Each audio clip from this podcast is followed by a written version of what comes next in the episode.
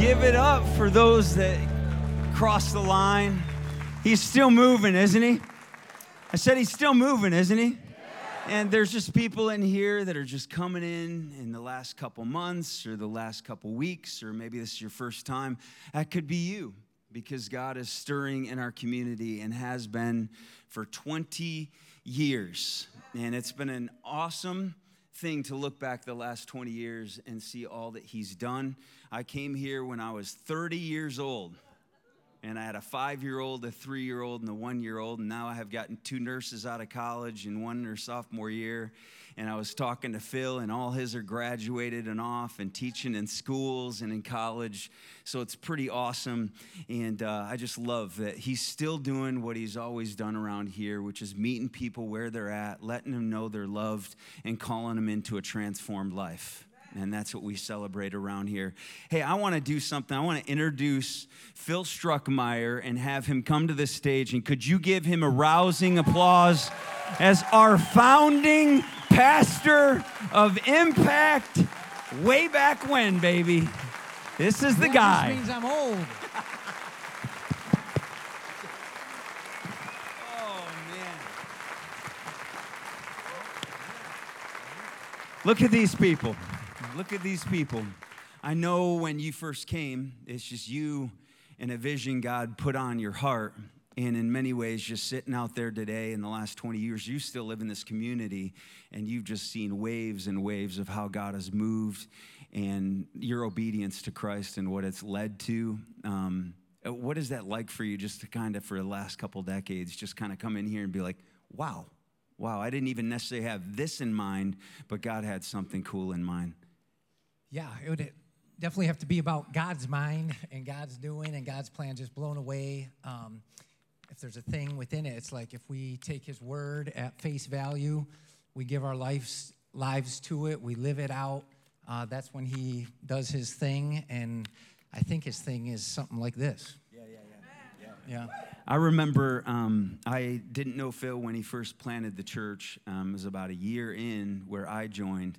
And you and I, I came from Ohio, and you came down from here, and we met in Toledo at Denny's um, and started talking about the movement of Christianity up here. And uh, I remember your ear was bleeding profusely down your cheek. I don't know what happened. You remember that? And um, As it often does as Yeah. a shaving man. Yeah, once he was a, a, shaving man, and I didn't, I didn't know him enough to be like, then. dude, you have blood trickling down your jaw. And uh, at the end, he was like, oops, sorry about that, you Yeah, know. right. But church planting's pretty brutal. It is- is. isn't it? It you is. start bleeding out your ears at some point. Jesus bled, we should bled, bleed. That's exactly right. I want to go back to the beginning, even before you came here. You actually didn't go to school to go to seminary and be a pastor, and you weren't a Bible student necessarily. Um, but something like awakened in you when you were a, a teacher. Just maybe go into the early stages of calling to actually become a planter. Yeah, sure. Um, Andrea and I had graduated from Western Michigan University. We're both high school teachers and coaches, and started a, attending a church in Battle Creek, Michigan, that um, not that different than kind of the expression of church that Impact is today. And it was, um, we were new there when they had actually a leadership transition. And because we were new and the senior pastor that had come and kind of his team, they were also new, we became friends. We got connected and such. And so it was actually them kind of taking us under their wing as we were kind of new at that church, them setting uh, kind of fresh vision for that church and what it was going to be, and them seeing something in Andrea and I, them seeing something in me that was more um, than just teaching, but was um, ultimately about impacting youth. And they had an opening in their student ministry and asked me to step into that. And uh, actually, Andrea and I, we passed for about a two year window and taught because we were just getting started and all that. But two years after teaching, the same offer came back around. And a really cool story that you'll have to have a coffee with Andrea and I about sometime to hear how we just knew it was then that God was calling us into youth ministry at that time. And um, yeah, never, never would have thought it.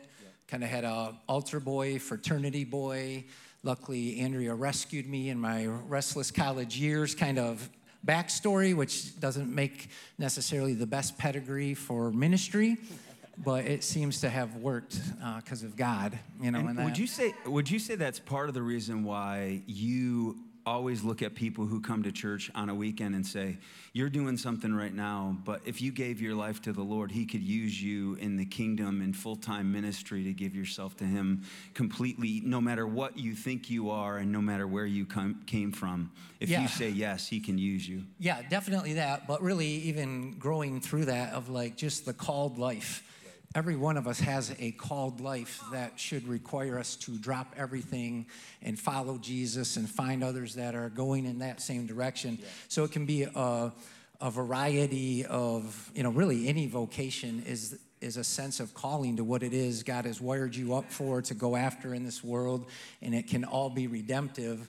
Um, so I feel like, man, when churches have a called culture that all of us are living and searching for that, yep, some are hopping career fields and, um, you know, transitioning into ministry, some out of ministry. Uh, we have great stories around impact of people who have left uh, the marketplace to come into ministry and they've gone back into the marketplace after being in ministry. It's all about that called life and having that called sense alive in you that is Christ and you wanting to be alive in Him. I, I remember when I first came here, you said a verse over and over and over again, and I think it was pretty instrumental in your call. You were in like a Nav 27 group with John Hitler, and that Deuteronomy passage, um, I wanted to just spring it on you to see if you still Yeah, right? remember that one because you memorized it Yeah. from Deuteronomy 30. You want to share that with everyone here because I think that gave you permission in a way that was like, I want that to happen in my life. I believe that. Yeah, it really was was a prayer. It's like a we pray scripture, right? And if we're living that sense of a called life, you will be desperate. You'll be you'll be out of your mind because you're out there uh, in faith and chasing God into space that you you don't know what the outcome is. You don't know how that's all going to work. You that's you should be living a life that requires you to read God's word because then it comes alive and makes a lot of sense. So Deuteronomy was that. It's the I actually have the verse on the screen to see how well you do. Oh, Here wow. we go. Didn't That's tell you about that. Okay.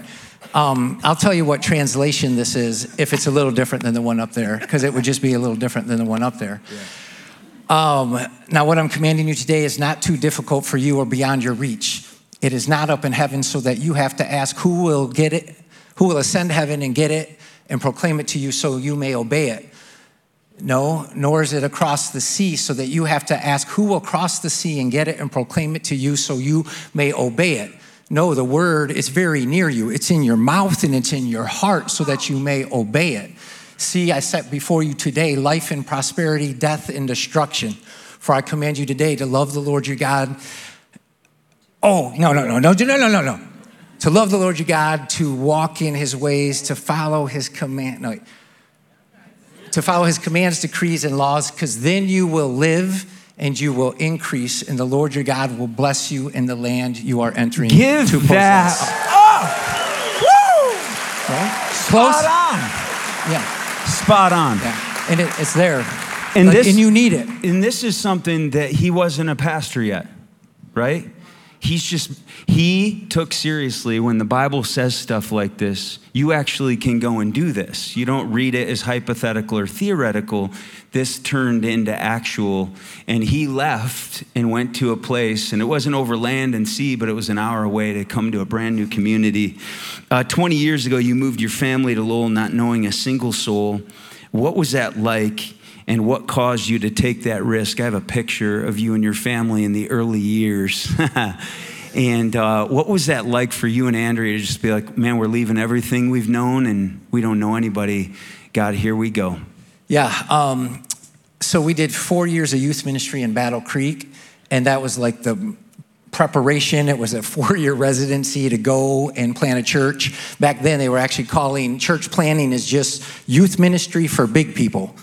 so we had done four years and see God, saw God do amazing things in youth ministry. And it was really that picture of us being called to go do that somewhere for other lives, for families, to reach a community. And the district that we were, um, the West Michigan district of the Wesleyan Church, was kind of whose arm we were under or wing we were under uh, had kind of laid out five communities that were seemed receptive or would be uh, places of need for a new church to go. And Lowell was on the list. And when we were teaching, Andrea was a track coach, and one of her athletes uh, had qualified for high jump in the state meet, and that was hosted in Lowell that year. And so, um, not the year that we were discerning all this, but like maybe five years before all this. But we had said then, huh, I wonder about Lowell someday. So when it came around that church planting became this possibility, and on this list was Lowell, that was like first to our minds of like, okay, let's check that one out first. So there was like receptivity to the community, knowing it was a bedroom community of Grand Rapids. We did some visits, some uh, prayer trips up here, and there just seemed something that was bringing us to life. And what really moved us was the question was, um, who is God calling the Struckmeyers to be? Back to calling. Yeah. Each of us living a called lives, our marriages living called lives, our families living called lives. And it was, uh, where is God calling us as a family to be the Struckmeyers He's calling us to be? And once we had that sense that it was Lowell, um, we might have peed our pants because then we like realized we would have to go and do this but we knew it's what we were going to do yeah. and what god had for us in that so um, faith adventure you know all the way in that but when you have that sense of calling and uh, you're united with christ in that and him and you you go yeah yeah I pulled up a couple pictures. Uh, there was opening day on October 5th. If you can see it there, join us for our grand opening. the sign that you just put up maybe a little while yeah, before right. people showed up in the 11th hour, all that was happening. And then the next picture shows like this little oh, yeah. A frame on Lincoln Lake that you redid the entryway and painted the inside. Yeah. From what you always used to call an old crusty church, tried to turn it into like uh, Panera bread. Panera bread. That was the goal. That was. Um, could we make this like Panera what, Bread. What was that day like launch where everybody's prepared and you're like, is anybody going to come? You probably have to ask Andrea because I was probably just running around like a chicken with my head cut off. Yeah. Not knowing what in the world I was doing going on. Um, but yeah, I mean, it was a team of lives that had come together, had about a nine month run up to that. And so there were about 30 of us at the core of uh, the launch team, it would be referred to. And it was all of us just living on this same edge, probably all of us thinking about Deuteronomy 30 that, boy, this sure seems impossible, but it's not. It's, it's in us, it's near us, it's going to happen. And um, maybe going to that church nine months earlier had what 12 people come in and they came in and shut it down, put it yeah. into a coma. Yeah. So it really was a church that died. Um, and then you kind of came yeah. and were like, maybe yeah. God can do something fresh here. That was one of the families in the uh, play group that Andrea had become of, and it was kind of our first circle of friends in the community and stuff. One of them, uh, about six weeks into knowing them, like, wow, I really like you and Andrea, and you've got the two boys, and you look like a good family. Why did you move here to try to start a church in a church building that just closed. and I was like, I appreciate that objective um, kind of thought and question. And it's like, I guess I didn't really think about that, you know? no, right? No, it's just that faith of yeah. uh, what God can do. And uh, we believed it. It's like a wildfire, like the yeah. book of Acts, like this whole series is about. When a small pocket of people start believing this and God starts moving the way that He can move in our lives, and you're faith filled, and you chase yeah. this. Yeah. And so Acts had captured your heart, particularly Acts 2 it yeah. captured your heart. Um, and I knew that because when I came a year in, all roads led to Acts 2 and Acts 1 8. And no matter what Phil was speaking on that weekend, he ended up speaking on Acts 2. You know, if it was like a marriage thing he was talking about, let's come back to Acts 2 um, and really land the plane. Nick, Drew, and Emily joke at every family gathering that we have the same thing. it thing. goes to Yeah, Acts it- 2. Yeah. Right, which is pretty awesome. We were talking last week as we got together. You're like, I don't know if I'd read very far beyond Acts 2 um, and all the other things like persecution and martyrdom that happen and all the. I just knew Acts 2 was really cool and I wanted to do that. I wanted to read that together and. Um, and then maybe just have you share why that captured your heart. Can you read that uh, for us? I almost have that one memorized, but I won't put myself on the, on the spot like that. They devoted themselves to the apostles' teaching and to fellowship. A lot of times I start at verse 41 because it's where Peter just got up. He was bold and courageous, told the gospel, and 3,000 other believers just jumped into who they are. So they devoted themselves to the apostles' teaching, to fellowship, to the breaking of bread, and to prayer. Everyone was filled with awe at the many wonders and signs performed by the apostles. All the believers were together. They had everything in common. They sold their property and possessions to give to anyone who had need. Every day, they continued to meet together in the temple courts. They broke bread in their homes and ate together with glad and sincere hearts, praising God and enjoying the favor of all the people. And the Lord added to their number daily those who were being saved. And that captured your heart. I just I want to know why that early church spirit captured your heart so Yeah. and made you be like I'll give my life to that Yeah. to seeing that happen again. It, it'd be like the, it's possible. Like that's, that is possible. Like if lives would give themselves to what God calls us to, you could have that. And I think Andrea and I, when we were first attending that church in Battle Creek, that happened. And we came from amazing homes where we grew up in Acts 2 communities in a sense. I didn't know it was that then. But when you taste and see life being lived like this, it, it, that's what's so transformational. It's like that's a pocket of the kingdom of God on earth. That's as close as it gets on earth to where in heaven when you live like that. And technically, that, that passage is um, spoke on and talked of as when people live out the great commandment, when you just sell out to loving God and loving people, you get that's how you get this.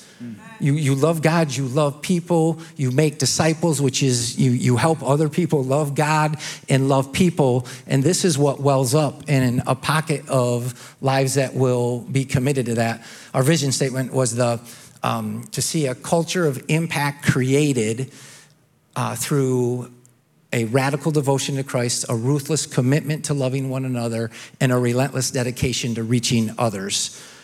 And that's the great commandment love God and love others. Devotedly, committedly, dedicatedly, just everything in your life for that. And then there's a shot of this happening, and we we tasted it there. And then among that first 30 here at Impact, that's what was happening to us. That's what we were starting to see. And again, the favor that God then starts to add, you become contagious and kind of attractive to others that see lives living like that. And then God starts adding to that, and um, What does the church turn possible. into when they deviate from that and just turn into the the services once a week where you come and you put on that face and check the box? Yeah, just like bad religion is when we just do that and we forget why. And you can just keep doing what you did and you can't figure out why it's become lame and stale and stagnant. It's just the fire has gone out and that kind of that outrageous or that outlandish faith lives that again uh, andrea and i were not the only ones that sold everything to, to come to lowell. My brother and sister-in-law those that already lived here dropped the, their way of life. And it's harder to actually drop your way of life and stay right where you are. That's why most of us won't really change much. We don't have to. So many times it's that move and like your family um, my brother's sister-in-law there were others relocating and just those kind of faith stories that that's you know alive it's living it's active um, and you know unfolds like that Yeah, I uh, got a picture of you and Andrea just in case people don't know who she is. She's a teacher in Right. the middle school um, and just so critical to impact like coming up with the name impact. Um, maybe just even share about that, how you would talk, pillow talk, you know, together, dreaming about this. How did you come up with the name impact? Um, yeah, that would be, yeah, like the high school teaching together. I make the shift to youth ministry. She stays teaching, that kind of stuff. Just our hearts and conversations always the same. So, so much of the youth ministry was out of our, our talking and um, such, but the, it was actually at the youth ministry in Battle Creek. It was called Project Impact. And it was after three days. It really is uh, what Love Week is now that Project Impact was back in the day. It was one Saturday, and we went out throughout all of Battle Creek as a student ministry and hit 13 sites. Uh, we, they were either work sites, serving sites, or ministry points throughout the city that had been set up. And it really was, that's why we were I don't know if everyone knew this or not, but that's why we were doing what we were doing for three years, is so that we could move outside our walls and see transformation in our community and an impact made in our world. And so, Project Impact, then that the just the church as is that a verb? Impact. All right, sorry. Just it's a public speak, speaking stupid moment. Sorry. Uh, impact that it should it should be action oriented, and the yeah. church ought to be. And so Andrea probably fortunately helped filter out other ones. Like I wanted to call it Acts Impact because it, that's it. And actually, ACT is in impact. So what we could call it impacts, and then acts is in uh, that. Oh, she definitely helped filter through much of that and stuff. But we got to impact because that's what it uh, ought to be. Watching the baptism videos, I just forgot this. One of our phrases was to see life change, and that was exemplified in baptisms. That's the life change, but to see a community transformed, and it was our world that we wanted to impact. Like if Christ is alive in us, life change, community transformation in an impacted world because of the gospel alive, you know, in us. I remember when I first came, everything was about breaking down words into LAT and MLT and CLS and yeah, BCD yeah. and all this stuff. Um, but one of them is you had an acrostic for impact. And I know you and Andrea were really instrumental in that, but you pulled together a team. Can you just kind of go through those values? Because they live on with us today. Yeah, that we had like a team thing going on where we fleshed those out. We had a vision, mission, kind of our purpose had already come together, but your values, you need to, they need to be reflective of who you are. They can't just be aspirational. So we worked as a team to say, who are we? And what is God working in the most? This would have been with like the launch team and the leaders of it. And um, came up with the, the words, but then we kind of wordsmithed it into this, but it was powerful of how much it said yeah. who, we, who we were, and your values are the way that you're going to accomplish your vision and your mission.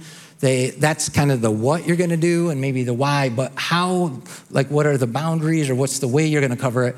That it was through this innovation, through multiplication, through participation, through authenticity, through contagiousness and through transformation that if we if we live out that radical ruthless and relentless vision if we encounter other lives and offer the relationship we've experienced with christ in our life and we do it like this then that's going to be the best reflection of god and what he wants his church to be um, just can if you can just take a second just give me a nickel version of why each one of those are just essential to you um, yeah we had really good phrases that went with them. Um, like the innovation was all about God's creativity. Do you know how creative our God is? How would our ministry and our church not reflect God's creativity? We ought to be innovative with everything we do. Multiplication would be nothing's for ourself or just another, it's for the other other. The disciple who makes a disciple who makes a disciple who makes a disciple, or a church that raises up a church that raises up a church. So that has to be and is in our DNA of what we do. Participation, this is not a spectator sport. No sitting in a seat and watching, being entertained. This is not gladiator. You're not going to be entertained here. It's to be uh, participated in. Uh, the authentic was just the relational, um, and where the church was kind of the church in our culture and that kind of stuff 20 years ago, authenticity was so important. Uh, the contagiousness is just the truth of that Acts 2 community. Why there was favor and why God added to that number is it had gravity to it of people were living the way we were created to and what we were created for, and we're all looking for that every day. And what's missing is like a, a picture of that. And if a group of lives will start to live like that, it becomes that force. So contagiousness and then transformation is that um, we'll love you where you're at. I think you guys say that all the time. We'll love you where you're at, but you're not staying there. Trans- transformation, we can be more, do more, as Emily says all the time. yeah. I always love this story, and I wasn't here, but when I heard it, I, I feel like the small beginnings, um, every one of us want to do great things, but we just don't want the small beginnings. And the risk that it takes. I remember you were putting out flyers and inviting people to come to an orientation of who you were, and you were at the old crusty parsonage next to the building. Everybody on the team had invited everybody to come, and you had the condiments, and you had the finger foods, and you had the spread, and you were ready to go. And a few people from the team came, and nobody showed up but one woman Talk about that one woman that showed up. There's a picture of her baptizing somebody right here. Talk about Cindy Wessel for a second. Who I'll talk about is the what I affectionately call the Mother Teresa of church planting. Cindy Wessel. Yeah, it was a, we called them vision chats, and it was just to get this vision, mission, get a, the group of us that were together at that point to help grow that. So it was Dan and Rachel Stat, and it was my brother-in-law and sister-in-law Ryan and Angelie yep. and Andrea and I um, that were inviting the world to come and hear yeah. about it and that kind of stuff. But um, yeah, Cindy was the only person who came, and just the connection that happened there. That we had all kinds of backstory. It eventually led. I'm trying to think if we were connected through her, but she knew the guy that yep. connected Jason and I yep. when we were looking you know, through that. So mm-hmm. Cindy Wessel was just another one of those first 30 lives, first in on the launch team that lived out that Acts 2 picture. I remember her, she sold a sports car, kind of hobby recreation car that she had so that Ryan, who had come, sold everything, moved here kind of thing to be part time youth pastor and worship leader when we started, she sold that vehicle so he could be, I'm not sure I'm supposed to say this out loud. I forgot if that's confidential. It was 20 years ago, so it, it's fine. But yeah. She, that I mean, it was possessions and goods were sold, so needs could be met, and um, all all of those 30 and those first added. But Cindy so led the way, and yeah, I had another picture of this was very normal for her to be next to you and Andrea. Just how's the event going? Is everything going okay? How are you guys doing? She was that Priscilla in the early church that was close to you guys yeah, and held you together, watched your kids. Um, I remember when I first came here, Phil had sort of a psychosis of waking up as early in the morning as any human being would allow him to and she would be up. She ran a whole business but she'd be up at 5.30 in the morning 6 in the morning several times a week just talking about where things were at. And uh, this last picture is when i remember. I had come here i'm up there in the orange and my wife's in front of me um, we just went to Chicago for a conference and there wasn't money for it. And she just laid down all the coin for us to go to that conference so that the early stages of Christ followers, like somebody who sold belongings and gave of herself in a massive way, just would not have been here without somebody who was in business and entrepreneurial laying down massive life and massive resources to make it happen. So powerful. I, I want to bring up some other pictures of people, and I want you to tell me what you think about them and what they meant to you in their early stage. This is what you affectionately called the Statmeyers. Yeah. Um, when did this relationship start, and how important was it there in the beginning? Yeah, it probably really started when Ezra was about eight months old, and I set him down thinking he could walk at that age. Maybe the first time I met Dan and Rachel, they were over for dinner, and then Ezra tipped over and fell right down because eight months old, eight month olds don't do that. That's when I knew we were bonded. That they, this was going to last. Um, but they they, lived, lived right across across, the street, Yeah, right, They lived right across the street from uh, the house at the church, kind of thing. And our kids um, were born together, grew up together, and just truly. Um, I can't even describe the relationship. The Statmeyer, it's a we're a family, and um, Yeah. it wouldn't have happened um, without, Without that friendship. that- yeah, How couldn't- about how about these next people? Yeah. Cy and Lori Floyd, that um, they were always taking care of us kids, and he was instrumental in Andrew Remember and when moving. he'd say, "You boys, I don't know what you're doing around here," and we're in our early Yeah, yeah. 30s. You boys. yeah, that Yeah. was that, and then when we were transitioning to move out of that house that was attached to the parking lot in the church, just because of all everything, an invaded home while we're trying to raise our family, he was key in helping us get to a house. He called it our. We need to get you guys a creep which I guess that is a pen within the pen that you put the baby animals in to protect them from the big animals.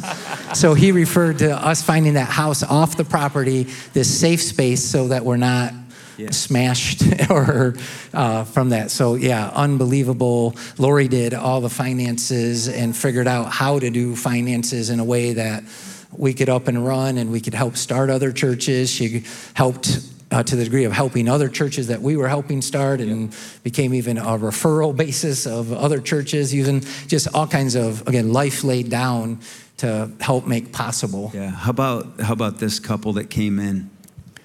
Yeah, Scott and Bonnie Davis were another one of those just um, family. We uh, talk about uh, refrigerator rights. You know, you got a lot of friends, but who has refrigerator rights? Who has laundry room rights? This kind of stuff that these are definitely getting into pictures of people in those spaces. Yep. We're here all the time Yeah, for yeah. 20, 30 hours a week, Bonnie. Yeah, And, absolutely. uh, how about these last two guys? Uh, they're still around here. Ah, yeah, but, uh, right. early days. You guys know, right? Maybe That- speak of Bruce being here on the LAT. He came in and was on the LAT in a month or two. Yeah. Um, yeah, some of that. Um, Bruce was amazing, uh, just bringing in some level headedness that was so wildly needed in those early days of impact. And his heart and his understanding and um, when the editors came a part of it that that was just the really the space and the role. Um, even helping cindy almost became a little bit of the three heads or we would always bounce and make sure all three of us are on the same page of things you know moving forward in that. And again he he like everyone just it was a complete faith journey for everyone. There wasn't like lower and safe commitments and things like that. It was like everyone all in uh, no matter what space you were going to be in to help make this happen. Yeah, and Dan was basically, in a reputation way, everybody in the community knew he was a womanizer and a drug dealer and just not a good all around guy. And God transformed his life. You were really critical in that one time where you're like, you're going to tell your wife about everything and we're coming clean and no more being fake. And that guy hasn't, we were just talking this week, he hasn't been here seven of the last eight weeks because he's on mission out at camps, going to churches. He's sent out, you Yeah. know, just that rabid Christ follower. Yeah, he's a where in the world is he ministering? Ministering, and the points in his ministry are just crazy, as crazy almost as his conversion story. And uh, Kid Zone was such a part of that. Him and Bruce, and there was a slew Dan stat where like the just hero status in Kid Zone that was They blowing up as much. tutus and Yeah, roller skates yeah. for our kids. Yeah. Yeah. They lost all their reputation just for Yeah, the sake yeah. of the next generation. For the sake of Christ. I wanted to just sort of move along because it wasn't just about creating something here in Lowell. Like you came, and I think this was psychotic for people in Lowell that it was hard to just get a church that was thriving, a fresh expression of Christ. But from the beginning, you always talked about we're a church that's going to plant other churches. And there's a verse that you talked about ad nauseum um, from Acts 1 8. And in the series of Acts, this is where it starts waiting on the Holy Spirit. Maybe read that one, Acts 1 8. But you'll receive power when the Holy Spirit comes on you, and you will be my witnesses in Jerusalem and in all Judea and Samaria and to the ends of the earth. Just what does that mean to you, and how did that capture you even before you knew what it really meant? I would say the early on it was, but you will receive power when the Holy Spirit comes on you, and you will be my witness in Lowell and in all of Portland and Belding and to the ends of all the earth. That that that's just pretty true. Like that verse, like the Acts 2 passage, it's possible. Like that's prescriptive. Go shoot for that. that should happen if that's Jesus talking to his disciples. That's Peter who acts on it in chapter 2 of Acts, that then the Acts 2 community comes out of his words because he believed it and that it's possible. So that was the 3 and 5 and 10 and 10. Like, why would we start a church and just start a church? For what? Us? And just like who we reach that the acts 1-8 vision is you you start a church so that it will start a church so it will start a church. Or as we call it then bands of christ followers is such a better word of what it looks like I actually when lives come together the mission for that. statement. Maybe read that that through and just what this meant to you. Yeah that's the to engage in the movement of christianity by being a band of christ followers who raise up other bands of christ followers by reaching for unindie church lives and outlying bedroom communities of West Michigan and beyond. Now, one That's picture that comes five. to my mind is when you're out by that little crusty building, A frame. There's a band of people around you. It was in the video before okay. the service. And you're cast in this vision. Did they look at you like this guy's drunk, like Acts 2, like they yeah, did with right, Peter? Right. Like yeah. you were sharing this stuff. I can only imagine was one of those verses or songs yeah. that you used what were they looking at you thinking, like, you're not even yeah. gonna make it here, bro? I bet like Cindy and Andrea and Bruce maybe got together and be like, well, let's get this first one started, okay? Let's, I mean, sure, you can you can dream that, you can think that, but let's get this first one going. Yeah. Um, and uh, you know, so there's that, but then it is it's it's God's word, it's true. It's believable if we put our faith there and that that's the picture of what it can can be. Yeah. And so um, that and it was the proof of God's word is like, and that's kind of how it happened. It was a band of Christ followers, that first 30 that come in guns a blazing like that, that the initial movement happens out of, and then others grow from that. And then there was a group that really, it happened like this, that heard about it in Portland, heard about something going on, or they wanted uh, uh, church, new church in the community of Portland, and they talked to our district office. They said, talk to uh, Impact in Lowell. And so a group of people, like a band from over there, started coming over to Lowell and attending Impact and caught on fire. And because of that three and five and 10 and 10 vision, they're like, oh, we're not here to stay. We're here for a while so that we can then take this back. And our first plant was because a group that came from there came here, got equipped, went back in Jerusalem, hit Judea, which is a community near you like you. Judea and Jerusalem were alike and kind of the same kind of people and culture kind of stuff going on. And then Belding was um, Jim Bowen raised up from within, so different, but that was a mission field like Samaria. It's near us, but it's of a different kind of culture, socioeconomically, what the community just feels like is, is different. And it was more of that mission field sending. But if we were three and five and 10 and 10, and if this is true and we're alive in Him and Him and us, we do. You yeah, know, I so remember, Jim and Rachel Bowen yep. um, gave it all up yep. to go and uh, see what happened here, not stay here. Uh, it was Ed and the Savandas were kind of the core for Portland and then the Bowens, and mm-hmm. again, a team around them that left Impact and the comforts yep. of everything Impact. I saw the Kleins here. I know they were a part of that initial launch team. Yeah, I think I, I, think I put that goal three churches in five years, 10 and 10, and we hit that. And I didn't actually believe we were going to hit it, um, but we did.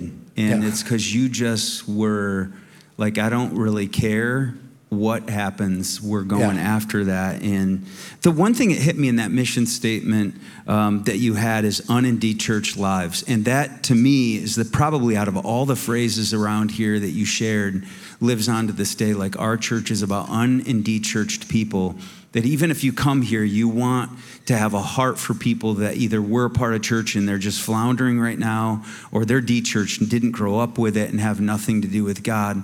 How, like, where did that come from, that un and de church phrase? Yeah, it definitely would be the church in Battle Creek that they were centered on that same kind of focus. But Andrea and I definitely resonating for the broken, like broken, hurting, and the need is an Acts 2 community for those that are hurting and broken.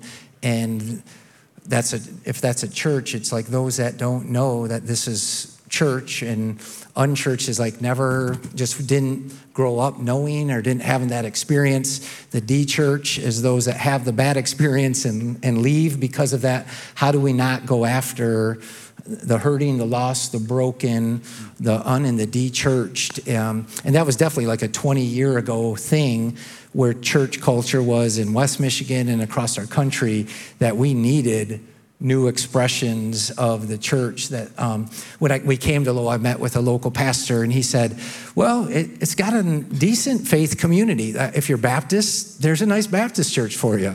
If you're Methodist, there's a good Methodist church for you. There's assemblies thing. Yeah, you know, it's not bad. The Catholic Church seems pretty strong.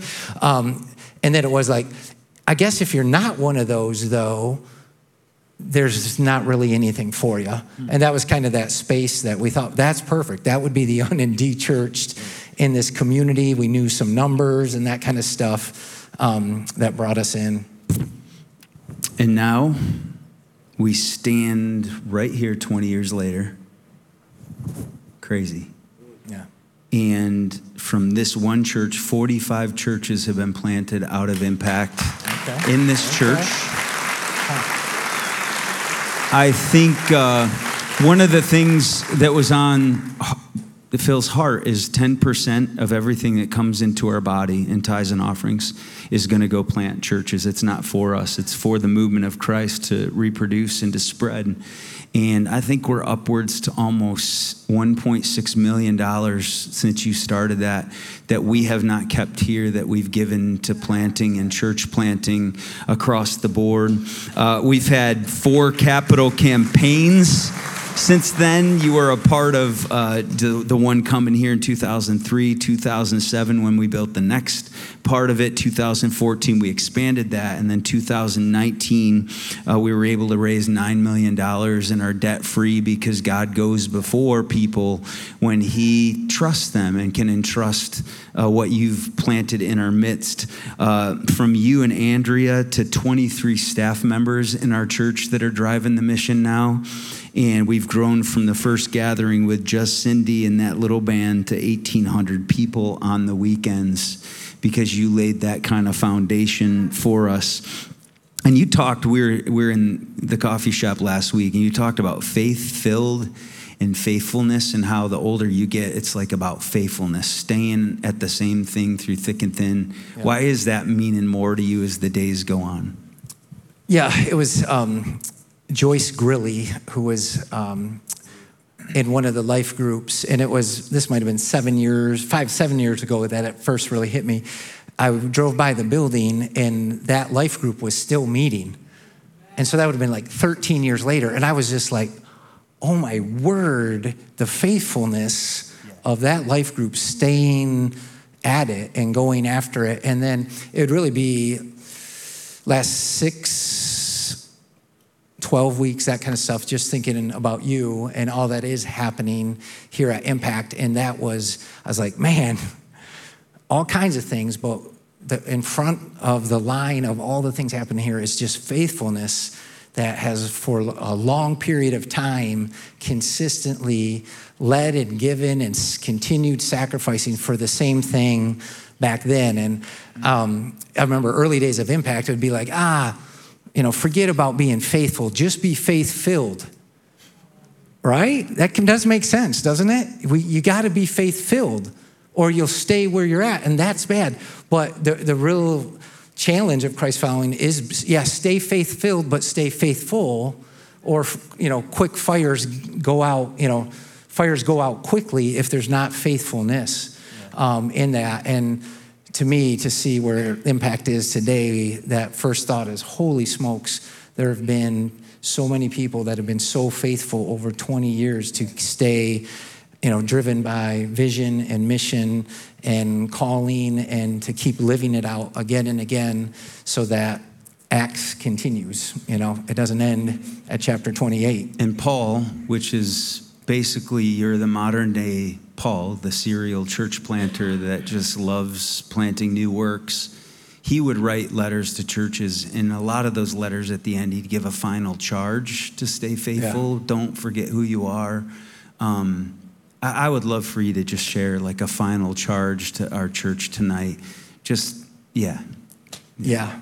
Um, yeah, man, it would be that called life.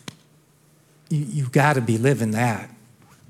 You can't, you won't be alive in your, the life you're leading until you find that calling, that purpose that God has for you, and that comes from finding Christ in your life and committing to follow Him as radically um, as you've probably never imagined. That's often when I talk about it, it's like, I didn't even know to want this kind of life. It, it wasn't a dream or a goal, it was just crazy faith, crazy trust, crazy sacrifice and obedience to what God calls us to in our life. So um, it's for every one of us. Uh, Andrea and I were teachers. Uh, attending a church just like this and didn't know he had this whole life and story for us. Um, and that's true of everyone in the seat, uh, uh, everyone in the seat in this place. And you have to keep living for that, keep going after that. And some of us, it'll be like popcorn across here of who's being called to be crazy faith filled right now and go and step out and do something you, you can't even imagine and the people around you are scared about. And who around here, though, is being called to be crazy faithful and, and keep going and keep serving and keep grinding it out so that um, I use a line a lot. You, you got to either be sent or you, you have to send. As a church, you, you have to be sending or being sent as a Christ follower. And that faith filled tends to be the, those, and seasonally, uh, when he's calling you to that faith filled next step, you, you have to take that. And when it's that faithful step, be faithful to that too. Yeah. I you know, I'd be remiss if I, I mean, we're talking about all the good stuff, but man, that song, Scars and Struggles on the Way, but with you, I'll, say, never once have, have you left us alone and been faithful. I know a lot of the scars. I remember the times your whole arm would go numb because of stress. And I remember just your family going through things with your kids. And I remember when we couldn't make our tithes and offerings, and you took a massive pay cut to sacrifice. And um, you, you just did so much. I learned so much from you. And there are days where I'm going through it, and I just remember Phil went through so much worse. You can make it, Jay. And you got to have people, these saints that have come before. You are the St. Patrick of church planting, and we would not even be here without you and Andrea and your family and the people with blood, sweat, and tears that laid down their lives. And we affirm you, and we love you, and honor you, and appreciate you today in this place.